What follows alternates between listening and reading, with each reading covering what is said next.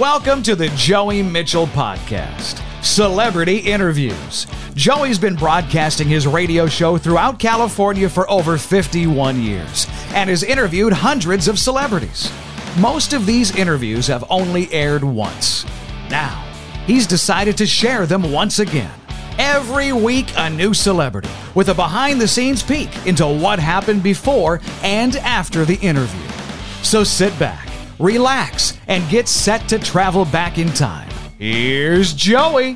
Hey, thanks, Todd, and welcome to another edition of Celebrity Interviews with me, Joey Mitchell. Today we give a listen to one half of a duo that made country music history the Bellamy Brothers. We'll visit with Howard Bellamy, who, along with his brother David, were inspired by many musical sources from an early age. Their father played country music around the house, and he was also a member of a local Western swing band. In addition, they were inspired by the rock and roll music their sister played. Well, despite never having had any formal musical training, both brothers learned how to play guitar, mandolin, and banjo. In addition, David learned accordion, fiddle, organ, and piano.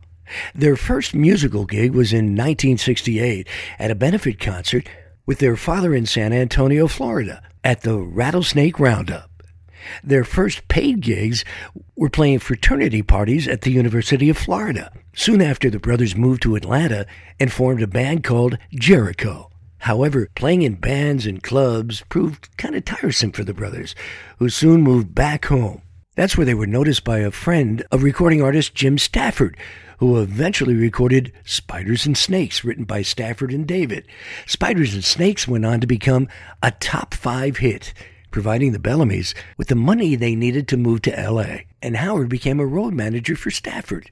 Well, in 1975, the duo signed to Curb Records, and a single featuring only David, Nothing Heavy, was unsuccessful. However, at the suggestion of Neil Diamond's drummer Dennis St. John, the brothers recorded and released the single Let Your Love Flow, written by Diamond's roadie Larry Williams.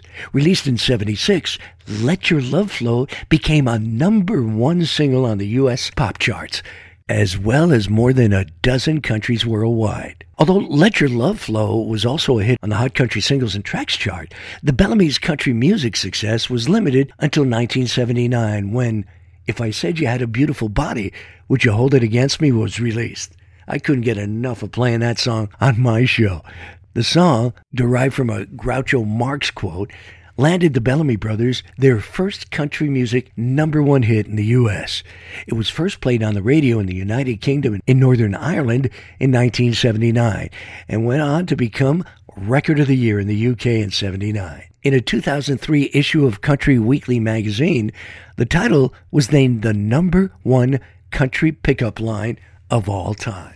Well, here's my interview with half of the Bellamy brothers, Howard Bellamy. Howard, you and David have been together on the road for years because you're brothers. I mean, so you grew up together, you end up in show business together. I got to ask you, you ever get sick of each other or you just say, leave me alone? We were raised on a, a cattle ranch down in Florida, and our parents you know, taught us how to work together at a very early age. You know, not that we haven't had our bats here and there. You know, we always seem to to work it out, and uh, I think it's just you know healthy for the the music itself. I see. I saw you guys were up for a vocal duo again with the CMAs. Once again, yeah.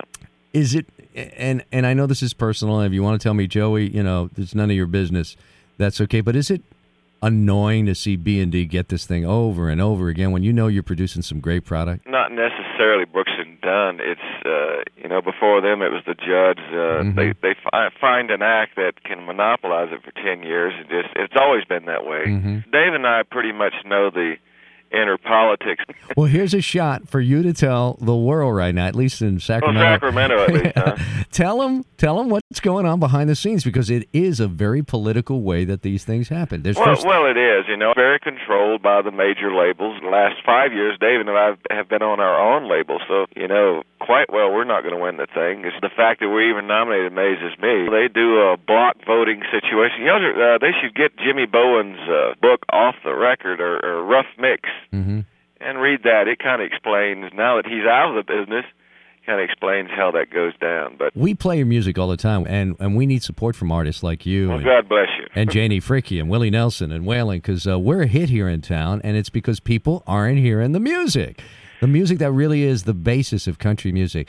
How do you feel about that? About the new stations that just want to play the up and comings, the babies? I see it uh, all over the country, uh, Joey. It's uh, there's a lot of uh, stations that are, you know, the so-called, I guess, new country stations, losing uh, a lot of ratings, and Mhm. a lot of them are are having to play. What they do is they'll sneak some oldies in in amongst the, the new stuff, and That's right. just to get their ratings. But it's uh, it's on a recycle. You know, people. I think true country fans. I think that uh, country has actually lost some of its. You know, its trendy fan at this point. The old hardcore fan is still there, and they want to hear you know some of the uh, more classic country. Do you make a lot of uh, a lot of your money and a lot of living in Branson? You want honest answers, Jimmy, don't you? Yeah, I love them, man. Okay, you know, Branson crowd is quite old. Uh huh. and uh we're we're just really not ready for that yet even though we play there you know maybe once a year hmm eh, for just a night we've never done like long stints in branson david and i actually travel around the world probably as much still as any act we do a lot of european touring from uh, australia new zealand just just all over the world uh, even into uh, south africa we have a big following you'd just be surprised how big certain acts music are around the world don williams is another act Mhm. that tours there's a handful of like the classics act acts that had big records around the world and we we were lucky enough to be one of them Do you remember in 1975 when he won Entertainer of the Year, John Denver, and Charlie Rich made a big deal about not wanting to give it to him? yeah What uh, was that all about? he did him and uh, olivia newton john i remember I mean, that was kind of embarrassing, wasn't it? Yeah, well, Charlie was on so- a lot of things he shouldn't have been on. I knew him well too. he was just jacked up on something that uh, I think he said something he didn't mean to say. of course, if you didn't know him, you didn't know that. No, we're just going. What's the agenda now? We know it Right. was uh, it was uh, pa- bought and paid for. yeah, exactly. Hey man, I appreciate your candor, man. well, you know, it's uh, if uh, a question's worth asking, it's worth an honest answer. Howard Bellamy of the Bellamy Brothers, and we really appreciate the chat. Thank you, sir. You bet, man. Enjoyed it. That's all for today's episode of Celebrity Interviews with Joey Mitchell.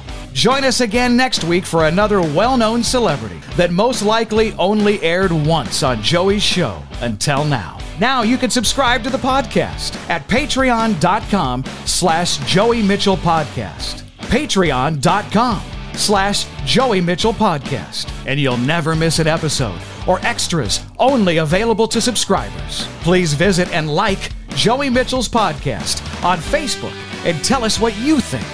Thanks for listening.